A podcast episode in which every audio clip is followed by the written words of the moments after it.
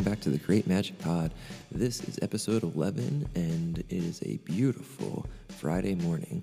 Uh, I record these in my garage, which I have to walk outside to uh, enter, and man, the full moon is out and shining brighter than I've seen it in a long time, and it always makes me feel real good to start the day that way. Um, just kind of stand out there, drink a little coffee, and stare at the moon is uh, a real nice meditative style, and I think that there's something extra imaginal that it brings to the forefront of my mind, and that is going to lead me straight into today's illustration. Uh, so, for any new listeners, welcome. Everyone who's been here for a minute, thanks for hanging around. Uh, this is a little daily podcast where I kind of explain my inspiration behind the art I post every day, and today's is uh, another little skull, and you'll see that I have some themes that I stick with and kind of uh, both visually and um, uh, metaphorically really love to reference on a constant basis, and these little skulls are one of them. So it's a little skull with some flowers and snakes coming out of it, and it reads Empathy expansion leads to greater imagination. All this and more will come with patience.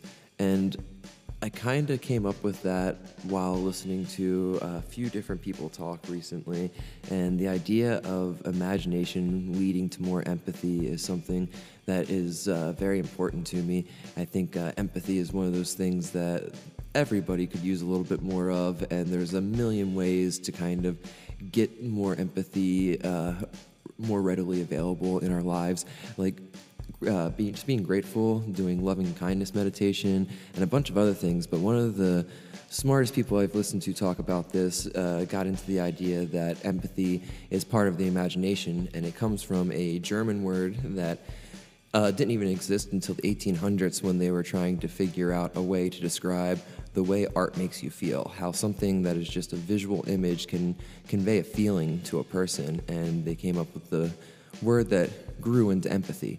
Um, sorry, that's a very uh, rough retelling of a very cool story, so I definitely recommend looking that up if you are more interested.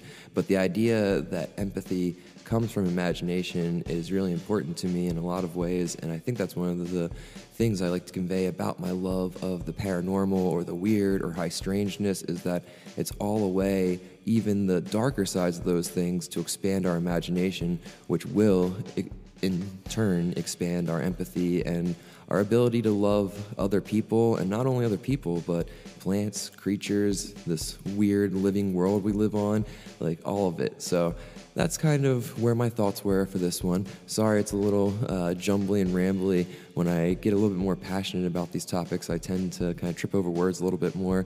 And I really like doing these as kind of a stream of consciousness, talking all at once type deal. So I hope it's. Uh, enjoyable, and I hope you all have the best Friday and enjoy the weekend. Thank you so much for all the support. I really can't express how much it means to me. So I will be talking to you soon. Take care and bye.